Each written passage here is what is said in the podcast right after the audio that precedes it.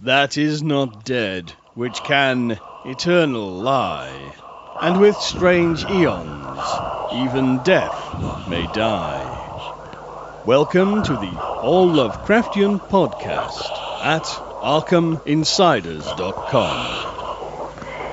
Hallo, hier ist Mirko. Hi, hier ist Axel. Wir sind die Arkham Insiders. Auf arkhaminsiders.com. Ja, und es geht weiter mit Lovecrafts besonderer Zeit in New York.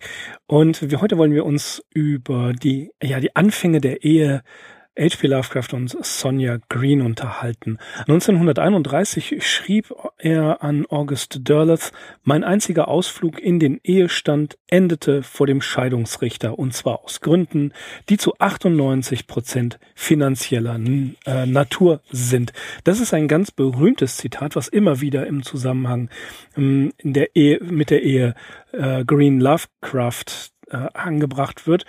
Die Hochzeit Howard Phillips Lovecrafts und Sonja Greens hat unter den Freunden und sicher auch unter den beiden Tanten absolut große Verwirrung hinterlassen. Wie Joshi schreibt, dürften es der Reaktionen von der Bandbreite von Überraschung, über Schock bis hin zu Alarmglocken hervorgerufen haben. Reinhard Kleiner schreibt in seinen Erinnerungen, ich kann mich noch sehr gut erinnern, als ich während einer Taxifahrt mit Mr. und Mrs. Hotain von der Neuigkeit der Lovecraft Green Hochzeit erfahren habe. Sofort hatte ich ein flaues Gefühl in der Magengegend und wurde blass. Hotain musste wegen dieser Reaktion meinerseits lachen, aber er sagte, dass er eine ähnliche Reaktion hatte, als er davon erfahr erfahren hatte. Muriel Eddy beschreibt ihre und ihres Mannes Reaktion in ihren Erinnerungen wie folgt. Das nächste, was wir von ihm erfuhren, war die Hochzeitsanzeige. Es war eine simple, unscheinbare Karte, aber die hat uns vollkommen überrascht, so sehr, dass wir Stunden brauchten, um das zu verdauen. Ja, Axel, er hat geheiratet. Und keiner hat Keiner hat gewusst. Hast du denn auch noch die Erinnerung, die Frank Belknap vom Starke gelassen hat? In seinen Memoiren aus den 70er Jahren. Ja, die habe ich, aber sag du mal. ja, er tendiert da in eine ähnliche Richtung, obwohl er will schon ganz prophetisch äh, die kommenden Ereignisse vorausgesehen haben. Er schreibt nämlich, es war möglich, natürlich. Seine Beziehung zu Sonja hatte sich zu dem entwickelt, was man schon als kurz vor der Verlobung hätte beschreiben können. Vielleicht waren sie noch im Stadium der Freundschaft aber mit der deutlichen Möglichkeit, dass sich schon bald mehr daraus entwickeln könnte. Ja, also diesen Eindruck will er schon 1922 bei Lovecrafts ersten Besuch in New York gehabt haben. Im Nachhinein lässt sich sowas natürlich immer behaupten, auch S.D. Joshi ist da etwas kritisch mit Long. Aber gut, natürlich, es war für alle für die meisten Leute die große hm. Überraschung, hm. wenn nicht sogar für Lovecraft und Sonja selbst. Nein, es gibt natürlich Spuren, gerade auch Sonja schreibt nachher in ihren Erinnerungen, dass sie das schon relativ ernsthaft angegangen mhm. sind. Ab wann genau ist natürlich die Frage. Ja, interessant ist, dass diese Anzeige kurz nach der Hochzeit verschickt wurde. Äh, ja, kurz nach der Hochzeit kam es äh, kam sie bei einem sehr verwirrten James F. Morton an und ähm, bei einem bei der kleinen Druckerei Duttons hat er sie für 62 Dollar für 200 Stück immerhin in Auftrag gegeben. Die Anzeige lautete damals Howard Phillips Lovecraft und Sonja Haft-Green geben ihre Heirat am Montag, den 3. März 1924 bekannt. Ab dem 13. März 1924 beziehen Mr. und Mrs. Howard Phillips Lovecraft ihr Heim 259 Parkside Avenue, Brooklyn, New York. Danach erst. Ja, wie es so schön heißt, das Leben wird vorwärts gelebt und rückwärts verstanden. Ja, was, was mögen die Gründe gewesen sein, dass er damit so lange hinter dem Berg gehalten hat? Das ist meiner Meinung nach äußerst schwer zu sagen. Und es gibt, Axel, du kennst den Brief auch, einen Brief, fangen wir mal mit dem an, vom 9. März 1924 an Lillian D. Clark, genau. Ja, ja, sechs Tage nach der Hochzeit. Sechs, ganz genau, sechs Tage nach der Hochzeit. Und wenn, wenn man sich diesen Brief durchliest, der ist sehr lang, dann hat man so das Gefühl, er versucht hier, das stückweise aufzubauen. Und ich weiß nicht, ob, ob ihr die Szene aus Loriots Ödipussy kennt, wo er so langsam, aber sicher mit der Wahrheit herausrückt. Naja, da waren ja keine Herren. Ne? Da war ja nur, nur Frau Tietze. Und das so langsam, aber sicher sagt das der Mama. Und genauso ist dieser Brief von, vom 9. März an Lillian D. Clark aufgebaut. Er fängt an, ja, harmlos. So, so, er steigert sich dahin. Im ja, Plauderton, genau. ja. Mhm. So, ja, mir geht's jetzt viel besser und man muss sich vorstellen, liebe Tante, ein Charakter wie ich, der ja ähm, eigentlich äh, ja reserviert war und nicht so recht wusste, was er mit sich anzufangen sollte, anfangen sollte und der eigentlich ähm, eher als ja als Lebensziel eine Flasche Cyanid äh, vor sich hatte, der einfach nicht wusste, was er tun sollte.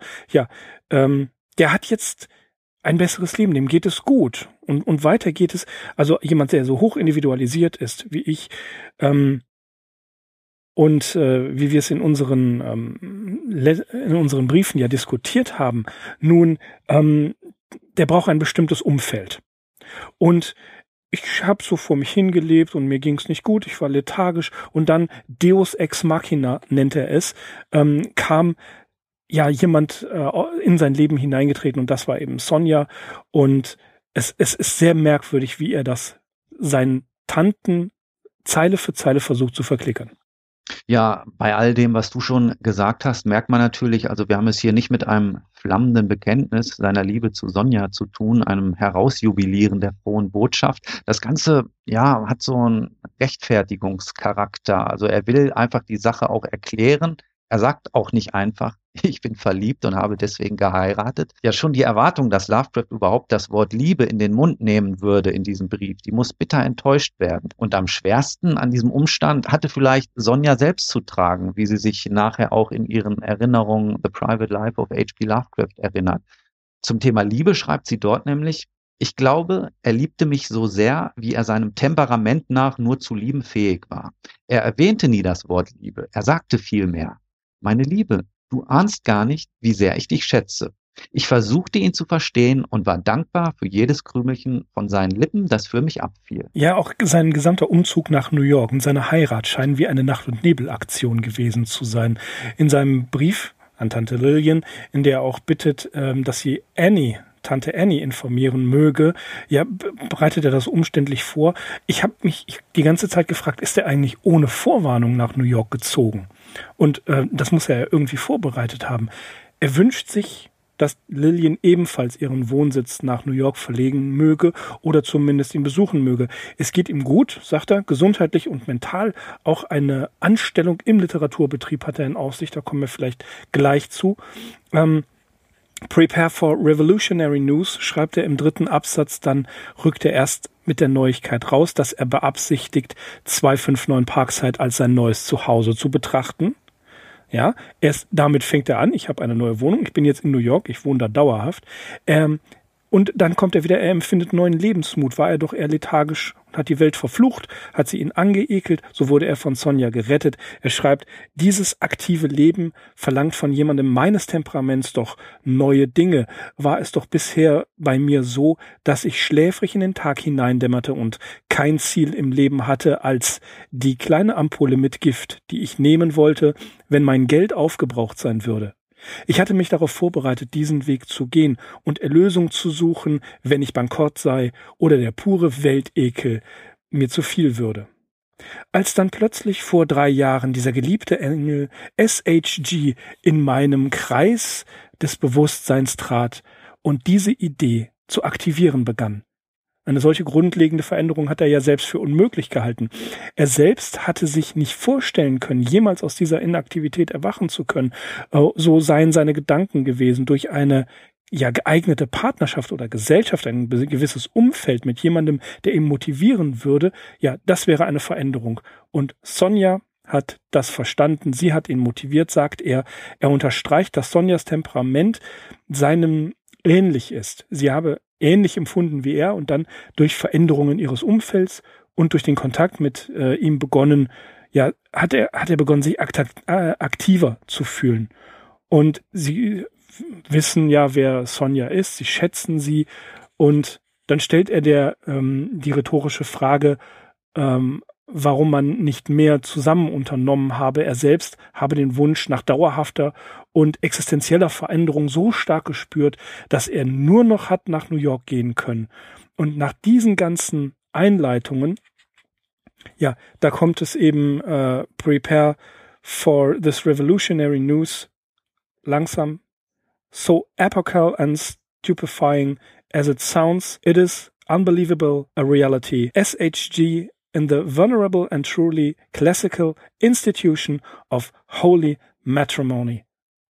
Da, dieser Satz kommt und dann steht in Klammern, in Großbuchstaben, Recess for Recovery of Poison. also, das, das, äh, ja, da kann er, da hat er sogar noch ein bisschen Humor. Er schreibt so, wir sind in den heiligen Stand der Ehe getreten, die Sonja und ich. Ich lebe jetzt in New York, das teile ich euch jetzt per Brief mit. Und yes, my daughter, ja, meine Tochter, der alte Gentleman hat dir eine neue Mutter mitgebracht. ja, äh, vier, fünf Seiten vorbereitet oder ein Kaboom kommt genau diese Nummer. Ja, das muss die Tanten wirklich ja. umgehauen Wie gesagt, haben. wir wissen nicht genau, seit wann da diese Dinge im Gange waren. Auf jeden Fall war Sonja die treibende Kraft, die zu dieser Eheschließung gedrängt hatte. Sie erinnert sich auch, dass es nach ihrem gemeinsamen Urlaub in Magnolia gewesen sei, dass ihre intimere Korrespondenz begann und die dann auch zu der Vermählung führen sollte. Und Lovecraft schrieb ihr zu der Zeit zwischen 1923 und 1924 fast täglich Briefe und er schrieb ihr von allem, was er tat und wohin er ging. Und manchmal schreibt sie, füllte er 30, 40, sogar 50 Seiten mit seiner feinen Handschrift. Ja, eben diese Briefe sind uns leider nicht überliefert, aber die wären natürlich sehr aufschlussreich. Auch in Bezug auf das Verhältnis zu den Tanten, wie sie damit umgegangen sind. Und nach all dem, was wir gehört haben, der Grund, dass Lovecraft sich erst sechs Tage nach der Heirat brieflich bei seiner Tante Lillian meldet, ist natürlich der, dass er einfach Angst haben musste, dass sie gegen diese Eheschließung bestimmt hätte. Und wir können natürlich davon ausgehen, dass Lovecraft sich niemals zu einem Schritt entschlossen hätte, der nicht ihre Billigung erhalten hätte, oder? Ja, mit Sicherheit ähm, hätten sie das nicht gebilligt. Das, das ist ganz klar. Also davon bin ich überzeugt. Und der, ja, hatte er Angst vor seinen Tanten oder hat er mal irgendwas gemacht, so wie Loriot am Ende seiner Mutter den Hut runterzieht, ja, ähm, und, und dann doch Angst vor dem hat, was, was, was passiert ist. Ich kann mir nur vorstellen, dass wenn wir auf die weitere Entwicklung der Ehe schauen, und die weitere Entwicklung Lovecrafts in New York schauen, dass die Tanten mit Sicherheit einer solchen Ehe vehement widersprochen haben. Es war ja später, das werden wir auch noch hören, so, dass die, ähm, dass Sonja ja auswärts arbeiten musste. Und Lovecraft wollte zurück nach Providence. Und sie wollte, sie sagte dann gut, dann komme ich mit nach Providence und mache auch da ein Modegeschäft auf. Und die Tanten sagten, das sei nicht standesgemäß, ja, dass eine Dame in Providence arbeiten würde, während der Mann zu Hause ist. Es sei nicht standesgemäß. Also wenn wir immer wieder hören, dass da äh, bei den ja bei den bei den Damen, bei den Tanten und Lovecraft eine gewisse genteel Poverty geherrscht hat. Also sie waren zwar immer noch Anhänger oder äh, Mitglieder der alten Familien Neuenglands, aber in Wirklichkeit hatten sie kein Geld, lebten am Existenzminimum. Ähm, der Stand musste gewahrt werden. Da gibt's nichts. Und das hätten sie niemals zugelassen. Ja, wenn wir dann mal spekulieren, wäre tatsächlich Lovecraft rechtzeitig an sie herangetreten und sie hätten gesagt, nein, das möchten wir nicht, dann hätte er gesagt, okay, gut, dann lasse ich es halt. Ne, es besteht einfach die Möglichkeit, dass Sonja auch die treibende Kraft hinter dieser Verschwiegenheitstaktik gewesen sein könnte. Das ist ein Gedanke, der mir gekommen ist, weil sie natürlich die Situation viel besser einschätzen konnte. Sie hatte den Blick von außen sowohl auf Lovecraft als auch auf die Tanten und natürlich auf das gemeinsame Verhältnis. Und vielleicht hat sie wirklich gesagt, hm, lass uns das vielleicht lieber nach der Hochzeit bekannt geben. Da gehen wir allen Problemen mit aus dem Weg. Ich bin mir auch ziemlich sicher, dass, dass was das angeht, sie ihn davon überzeugt hat, dass es sinnvoller ist, es so zu tun. Und naja, sie war sein Leitstern in dem Moment. Sie war reifer als er. Ja, Sie ist älter als er und sie wusste exakt und sehr genau, sie war sehr lebenserfahren und äußerst clever. Nicht verschlagen, sondern clever. Wie sie vorzugehen hatte. Sie hat die Tanten kennengelernt, sie wusste es ja, sie kannte die Damen ja. Und Lovecraft hat ihr viel geschrieben. Sie konnte die Situation von allen am besten einschätzen. Ja, und vor allem Sonja hatte sich ja auch rechtzeitig mit den Tanten auf guten Fuß gestellt. Also auch sie musste im Prinzip nach Bekanntgabe dieser Neuigkeiten nicht befürchten, jetzt äh, völlig weggebügelt zu werden. Ne? Klar, war erstmal Irritation, aber die Tanten mussten ja doch eingestehen, okay, ja, Sonja, die ist nett, die mögen wir auch. Die war ein paar Mal in Providence, wir waren auch in New York. Ja, gut, jetzt sind halt die Tatsachen so, dann müssen wir sie akzeptieren. Mhm. Am 3. März haben sie geheiratet, 3. März 1924. Äh, vormittags noch haben sie sich getroffen ähm, mit, mit einer Dame, mit der äh, Redakteurin der Reading Lamp. Äh, da werden wir auch bei Zeiten nochmal drüber sprechen. Und die hatte ihm eine, ja, die hatten einen, quasi ein Bewerbungsgespräch an diesem Vormittag und müsst mal genau darauf achten, was wir jetzt gleich über den Ablauf des Tages erzählen. Das muss ein sehr anstrengender Tag, pickepacke voll gewesen sein. Äh, so viele Dinge haben die da gemacht an diesem Tag, das kann man sich gar nicht vorstellen. Vormittags das Bewerbungsgespräch bei der Reading Lamp. Ja, und danach ging man erstmal Mittagessen, wie sich das gehört. Das Mittagessen war übrigens äh, Spaghetti, das war vor dem Standesamt. Und mit Miss Tucker hieß sie, Miss Tucker ähm, vom, von der Zeitschrift The Reading Lamp. Dann, wie gesagt, Mittagessen. Äh, dann ging man in die Bezirksverwaltung beziehungsweise das Standesamt in Brooklyn und gab äh, die Hochzeit bekannt und ließ sich da die Papiere für geben und die Heiratserlaubnis ausstellen. Sonja kaufte von ihrem eigenen Geld einen Platinring mit 24 Diamantsplittern für 85 Dollar. Lovecraft versprach ihr das Geld zurückzuzahlen, sobald ihr über ein eigenes Einkommen verfügte. Er betont, der Ring ist übrigens 150 Dollar wert. Ja, nach dem Standesamt gab es dann noch eine Maniküre für Sonja, damit der 85, aber 150 Dollar Wertring, so schreibt er es, äh, besser zur Geltung kommen könnte. Währenddessen ließ sich äh, HP die Haare schneiden und auch nochmal die Schuhe polieren. Schließlich geht man ordentlich zur eigenen Hochzeit. Ja, und wieder adrett und gepflegt begab man sich, Zitat Lovecraft, Lovecraft aus einem Brief, zum Place de la Guillotine.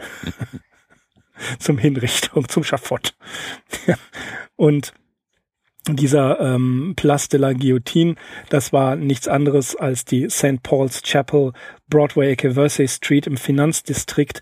Lovecraft bestand auf dieser Kirche, natürlich nicht aus religiösen Gründen, äh, nicht weil es eine Episkopalkirche war, sondern aus rein historischen Gründen. Das ist ein, ähm, tja, das ist eine der, der, der, die ältesten im Dienst befindlichen Kirchen Amerikas nach den Plänen von Thomas McBean, erbaut zwischen 1764 und 1766, damit die älteste in Manhattan bestehende und genutzte Kirche hat sogar noch einen äh, Kirchhof. Sie überstand das große Feuer von 1776, blieb während des Unabhängigkeitskriegs, vor allem bei der Schlacht von Long Island, geradezu unversehrt. Und sie war ein Geschenk Königin Annes an die britische Gemeinde Manhattans, was äh, auch HPLs Wahl insgesamt mitbegründet haben äh, dürfte, ein Ort mit großer Kolonialgeschichte.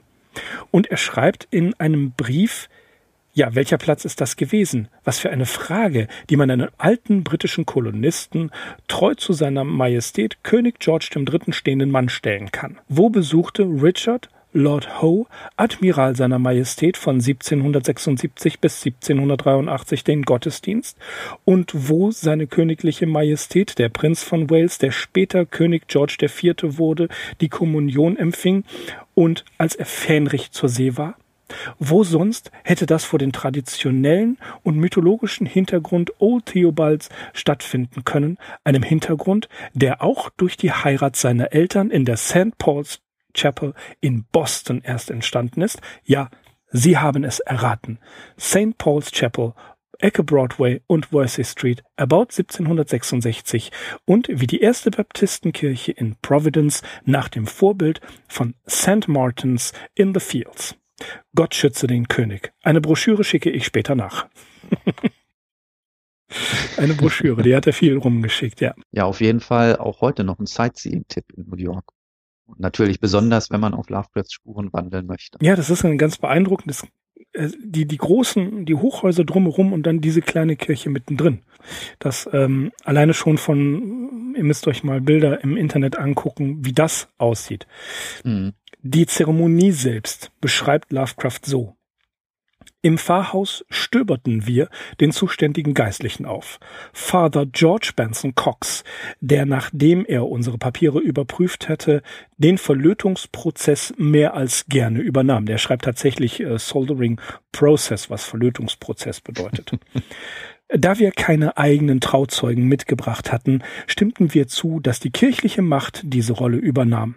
Eine Macht, die durch einen gewissen Joseph Gorman und einen gewissen Joseph G. Armstrong repräsentiert wurde, wobei ich wette, dass der ältere Kerl der Großvater des Jüngeren gewesen ist, auch wenn ich sie nicht gefragt habe. Nachdem die Schauspieler arrangiert waren, ging die Show ohne weitere Verzögerung los. Draußen der alte Friedhof und der elegante Kirchturm, innen das glänzende Kreuz und das traditionelle Gewand des Priesters, farbenfrohe Erbstücke der altenglischen legendären Tradition und Zeremonie. Der ganze Gottesdienst wurde vollständig gehalten. Heilig für jemanden, den dies im historischen und ästhetischen, wenn auch intellektuell Lehren von großer Bedeutung ist. Ich durchlebte verschiedene bewegende Momente, die bei dem Eindruck antiquarischer Würde trugen, vielleicht sogar ein wenig andächtiger Frömmigkeit. Unnötig zu sagen, dass Sonja Haft ähnlich empfand, sogar mit mehr Grazie. Anschließend Gebühren, Dank, Gratulation, Betrachten von Bildern aus der Kolonialzeit im Büro von Father Cox und Verabschiedungen. Zwei sind eins. Jemand weiteres trägt den Namen Lovecraft. Ein neuer Haushalt wurde gegründet. Das ist die Beschreibung der Zeremonie von H.P. Lovecraft selbst. Sehr schön. Ja, man muss allerdings sagen, ähm, dieser Teil, den wir gerade vorgetragen haben, ähm, entstammt laut des Buches ähm, Letters from New York von äh, Nightshade Books tatsächlich vom 9. März 1924. Jetzt kommt's aber, was ich nicht so ganz verstehe. Ähm, wir haben im Vorfeld ja schon davon gesprochen. In Selected Letters Nummer 1 auf Seite 329 ist genau dieser Teil datiert vom 21. März an äh, Frank Belknap Long. Also es ist merkwürdig, wie, entweder hat er, und das wissen wir, er hat verschiedene Teile seiner Briefe selbst immer wieder recycelt. Ja, das hat er tatsächlich gemacht. Oder haben die Editoren schlampig gearbeitet. Bei Selected Letters sind eine Menge Fehler drin. Es ist äh, die, die Edition, die bei Arkham House vor Jahrzehnten erschienen ist, ist fehlerhaft. Jetzt ist aber ein ganzer Teil in Selected Letters bei Frank Belknap Long am 21. März drin und bei Letters from New York, was Joshi und äh, David E. Schultz editiert haben, was wesentlich später, Anfang der 2000er erschienen ist, da ist es in einem Brief an Tante Lillian. Ja, ich finde, im Prinzip inhaltlich ist es nicht das Problem. Wir können uns das ausmalen und vom Stil her ist es ganz klar Lovecraft. Aber ja, editorisch gesehen ist das ein, ja, fragliches Ding. Man kann natürlich jetzt kleinkariert argumentieren, wie ich es gerade mache. Hauptsache, wir haben äh, Quellen Angaben aus erster Hand.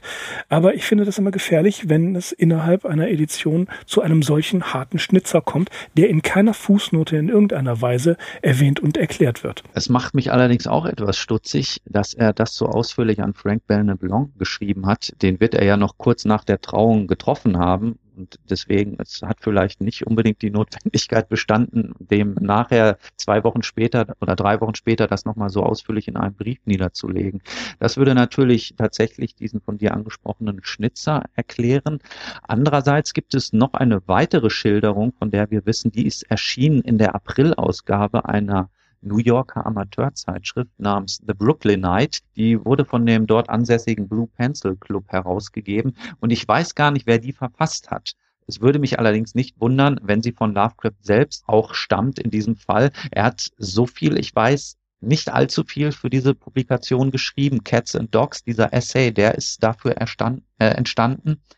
Und ja, die Schilderung seiner Trauung, wer sonst, wenn nicht er selbst, sollte die auch in so einem Stil für diese Publikation verfasst haben. Aber wie gesagt, die kennen wir im Moment nicht, da haben wir keinen Zugriff drauf. Das wäre natürlich halt wieder ein Indiz dafür, dass er tatsächlich Textbausteine recycelt hat und immer wieder verwendet hat. Warum auch nicht? Also es ist, es ist, handelt sich ja um eine rein deskriptive Beschreibung des Vorgangs und äh, den kann er ja gut ja mehrfach verwendet haben, aber im Wortlaut fast exakt gleich. Ne? Hm. Ich weiß es nicht. Ich weiß es nicht. Ich kann nur mit Sicherheit von so wie wir es gelesen haben, Axel, du kennst den Brief ja, ja auch, können wir mit absoluter Sicherheit sagen, das ist ganz Lovecraft-Stil. Das ist die Hauptsache. Das ist die Hauptsache, genau. Ja. Maurice Levi, ähm, der Französe, der große französische Lovecraft-Experte, der schreibt, es fällt schwer, sich ein Ehepaar vorzustellen, das schlechter zusammengepasst hätte. Was können wir dazu sagen? Das sehe ich überhaupt nicht so. Die, die haben doch ideal zusammengepasst. Sonja hat das Geld verdient und er konnte seine Stories schreiben. Ich wäre mal froh, wenn es so wäre bei mir. das war eine klare Aussage. Ja, es ist, äh, es ist schon so, dass die Temperamente arg verschieden waren. Äh, alleine wie Sonja ihren Lovecraft zu einem New Yorker Gentleman umgemodelt hat, also Anzug, äh, Mode, Kleidung. Er wurde von seiner Frau finanziell unterstützt und das war vielleicht mit seinem aristokratischen Verständnis, mit seinem Standesbewusstsein absolut nicht vereinbar. Äh, die haben auch in New York selber tatsächlich nur zehn Monate von März bis Dezember 1924 wirklich zusammengewohnt. Ja, also Sonja hat auf jeden Fall viele Abstriche machen müssen in dieser Ehe und Lovecraft selber, dem ist das wahrscheinlich nicht allzu stark zu Bewusstsein gelangt. Aber man muss auch sagen, Sonja, ihr steht es auch zu, in ihrem Essay The Private Life of Howard Phillips Lovecraft, einige Sachen gerade gerückt zu haben. Sie bezieht sich ja vor allem auf die Erinnerung von W. Paul Cook und auch auf die Erinnerungen der Eddies, insbes insbesondere auf die Broschüre Rhode Island on Lovecraft. Da meint sie, ja, werden gewisse Dinge ausgeblendet, von denen die Leute überhaupt keine Ahnung haben konnten, weil sie im Gegensatz zu ihr natürlich nicht mit Lovecraft verheiratet gewesen sind. Und das betrifft insbesondere die Jahre zwischen 1921 und 1932. Und tatsächlich wird Sonja in manchen Schilderungen etwas unter den Tisch äh, oder fällt sie unter den Tisch, also wird da nicht weiter berücksichtigt. Und ich glaube, gerade dieser finanzielle Aspekt, der war extrem wichtig. Selbst wenn Lovecraft von den Tanten Geld bekommen hat, den Haupt, den ja, das, das, das war, symbolisch, ein Taschengeld, symbolisch. schreibt Sonja auch. Den Hauptteil der Existenz in der New Yorker Zeit, den hat zweifelsohne sie bestritten. Ja, man kann es äh, in der Einsiedler von Providence aus dem Surkamp Verlag in ihren dort übersetzten Memoiren nachlesen. Ähm, auf Seite 150 heißt es, als HP und ich heirateten, nahm ich ihn als meinen Mann in mein bescheiden, aber bequem möbliertes Heim in der Parkside Avenue in Brooklyn auf, weil ich ihn für ein Genie hielt und ihm jede Verantwortung ersparen wollte, übernahm ich alle Ausgaben für die Haushaltsführung. Und dann, da steht es auch, was du gerade sagtest, fünf Dollar schickten ihm die Tanten als Taschengeld. Und sie sagt auch, als sie geheiratet haben, war sie bereits in gut bezahlter Stellung, verdiente fast 10.000 Dollar pro Jahr. Das ist für damalige Zeiten unglaublich ja, und wer viel war Geld. es denn, wer Lovecraft und seine Freundin nach New York gelotst hat. Das ging ja auf ihre Initiative zurück. Mhm. Und selbst lassen wir mal das Geld zurück, beiseite. Ja. Sie hat sich ja auch um ihn gekümmert. Er hat ja in der Zeit auch an Gewicht zugelegt. Es ging ihm spürbar besser in jeder Hinsicht.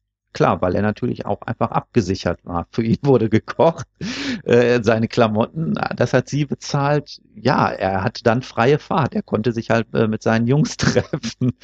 Das muss man, ja, anfangs. anfangs, anfangs, ja. Später als ja. er dann in die Clinton Street umziehen musste, war es ein bisschen anders. Aber bis dahin, ähm, What a Great Life, ja, äh, war das schon, war das schon äh, ein, ein verdammt praktisches Leben für ihn. Und äh, Sonja schreibt ja auch, selbst wenn wir mein selbstverdientes Geld ausgaben, zog ich ihn nicht zu Rate, sondern versuchte ihm das Gefühl zu geben, dass er der Herr im Hause war. Das klingt auf der anderen Seite natürlich so, Lovecraft vollkommen lebensunerfahren, was ja nicht falsch ist. Hm? Er war nicht besonders lebenserfahren, aber sie baut es alles so auf, dass er ja wie der Entscheidungsträger, ja, wie, wie der Patriarch auftreten konnte. Ja. Sie hat ihn nicht bloßgestellt. Das ist ihr hoch anzurechnen. Das hat sie später auch nie mhm. wirklich gemacht. naja, zum anderen auch, weil sie na, natürlich davon profitieren konnte, dass sie mit dem äh, später dann doch sehr berühmten Lovecraft verheiratet war und hier einige intime Details ähm, zum Besten geben konnte und dadurch auch den, den einen oder anderen Dollar verdient hat. Aber das finde ich, kann man Nein, ihr nicht zum Vorwurf machen. Ja. Sie hat ihn in gewisser Weise ja, sie ist gerettet. auf jeden Fall ein wichtiges Puzzlestück innerhalb dieser Gesamtexistenz H.P. Lovecraft. Und wenn diese Ehe und New York nicht gewesen wäre, dann würde da ein ganz wichtiger Teil fehlen. Also das kann ich mir überhaupt nicht vorstellen. Gewisse andere Episoden, auf die kann man sicherlich verzichten, aber darauf kann man überhaupt nicht verzichten. Das war, das war wirklich äh, essentiell. Äh, Joshi schreibt auch irgendwo, wir haben es hier mit einem Paar zu tun, wo beide schon in recht fortgeschrittenem Alter für eine Heirat sind. Lovecraft 34, Sonja 41 und Witwe, beide starrsinnig und unabhängig. Entweder unwillig oder unfähig zum Kompromiss, weil sie einfach keine tragfähige Basis für ein normales Verständnis füreinander hatten. Das finde ich mhm. ist ein hartes Wort. Also das glaube ich so gar nicht dass sie jetzt füreinander kein Verständnis hatten. Natürlich, sie waren fortgeschritten. Sonja ne, hatte ja eine Tochter. Heißt, gut, mit der hat Lovecraft, sie selber hatte mit ihr nichts zu tun. Lovecraft hatte nichts mit ihr zu tun. Die haben sich, glaube ich, nur einmal getroffen und das stieß nicht gerade auf besonders viel Gegenliebe.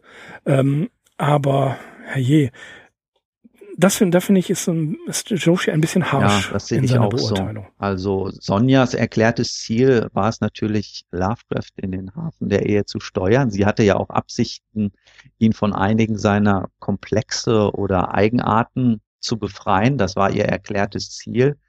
Lovecraft mochte sie wirklich, sagen wir auch ruhig, er hat sie geliebt, wie auch immer er das äh, ausgedrückt hätte. Und es gibt auch in der Einsiedler von Providence, Mirko, wenn du dir das mal anguckst, ich weiß nicht, ob du da noch drauf geachtet hast, jetzt in dem Fototeil ein Foto von den beiden vom Juli 1921. Ja, da legt ja, sich ja. schon wirklich sehr vertraut ähm, ihren Arm um ihn und also beide strahlen in die Kamera und auch Lovecraft lässt sich da wirklich mal zu einem Grinsen herab.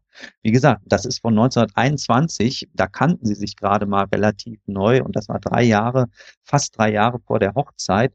Also da war schon auf jeden Fall eine Bindung da. Das kann ich mir nicht anders vorstellen.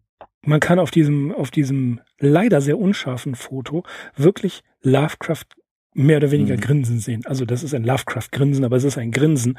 Und er wirkt ähm, ja auf eine, auf eine reservierte ja. Art und Weise gelöst. Ich glaube, er hat sich wirklich wohlgefühlt mhm. in der ersten Zeit in New York, gar keine Frage. Ja. Kommen wir und vielleicht noch auf die Ehe. Flitterwochen zu sprechen. Das ist ja auch noch ein wichtiges Kapitel. Insbesondere geht es da um die Story Imprisoned with the Pharaohs oder Under the Pyramids, wie sie auch teilweise heißt.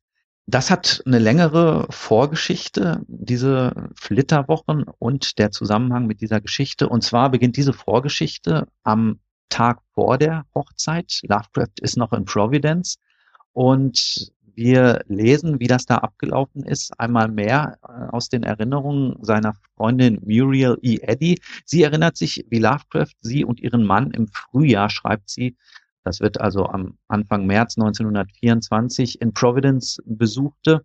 Und sie schreibt, er sei in einer seltsamen Stimmung gewesen. Und tatsächlich eröffnete er den Eddies bei einem gemeinsamen Sandwich-Imbiss, dass er anderntags nach New York umziehen würde. Die sind natürlich aus allen Wolken gefallen. Die kannten ja noch nicht einmal Sonja zu dem Zeitpunkt. Und vor allem ließ Lovecraft auch hier natürlich nicht die Katze aus dem Sack, sondern gab an, dass ein Ortswechsel ihm gut tue und dass er ja schon zu lange mit seinen Tanten in Providence gewohnt hätte. I'm going to try my luck in the big city. So Muriel E. Eddy. Und die Story Imprisoned with the Pharaohs, das war ein Auftrag, den Weird Tales ihm zugeschanzt hatte. Weird Tales befand sich Anfang des Jahres 1924 nicht in der besten Position. Die Verkaufszahlen, ja, die ließen zu wünschen übrig, nur wenige Monate nachdem dieses Magazin überhaupt an den Markt gegangen war.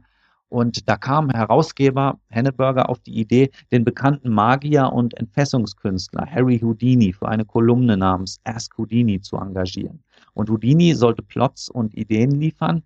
Die Ausarbeitung selbst aber wurde in die Hände von verschiedenen Ghostwritern gelegt.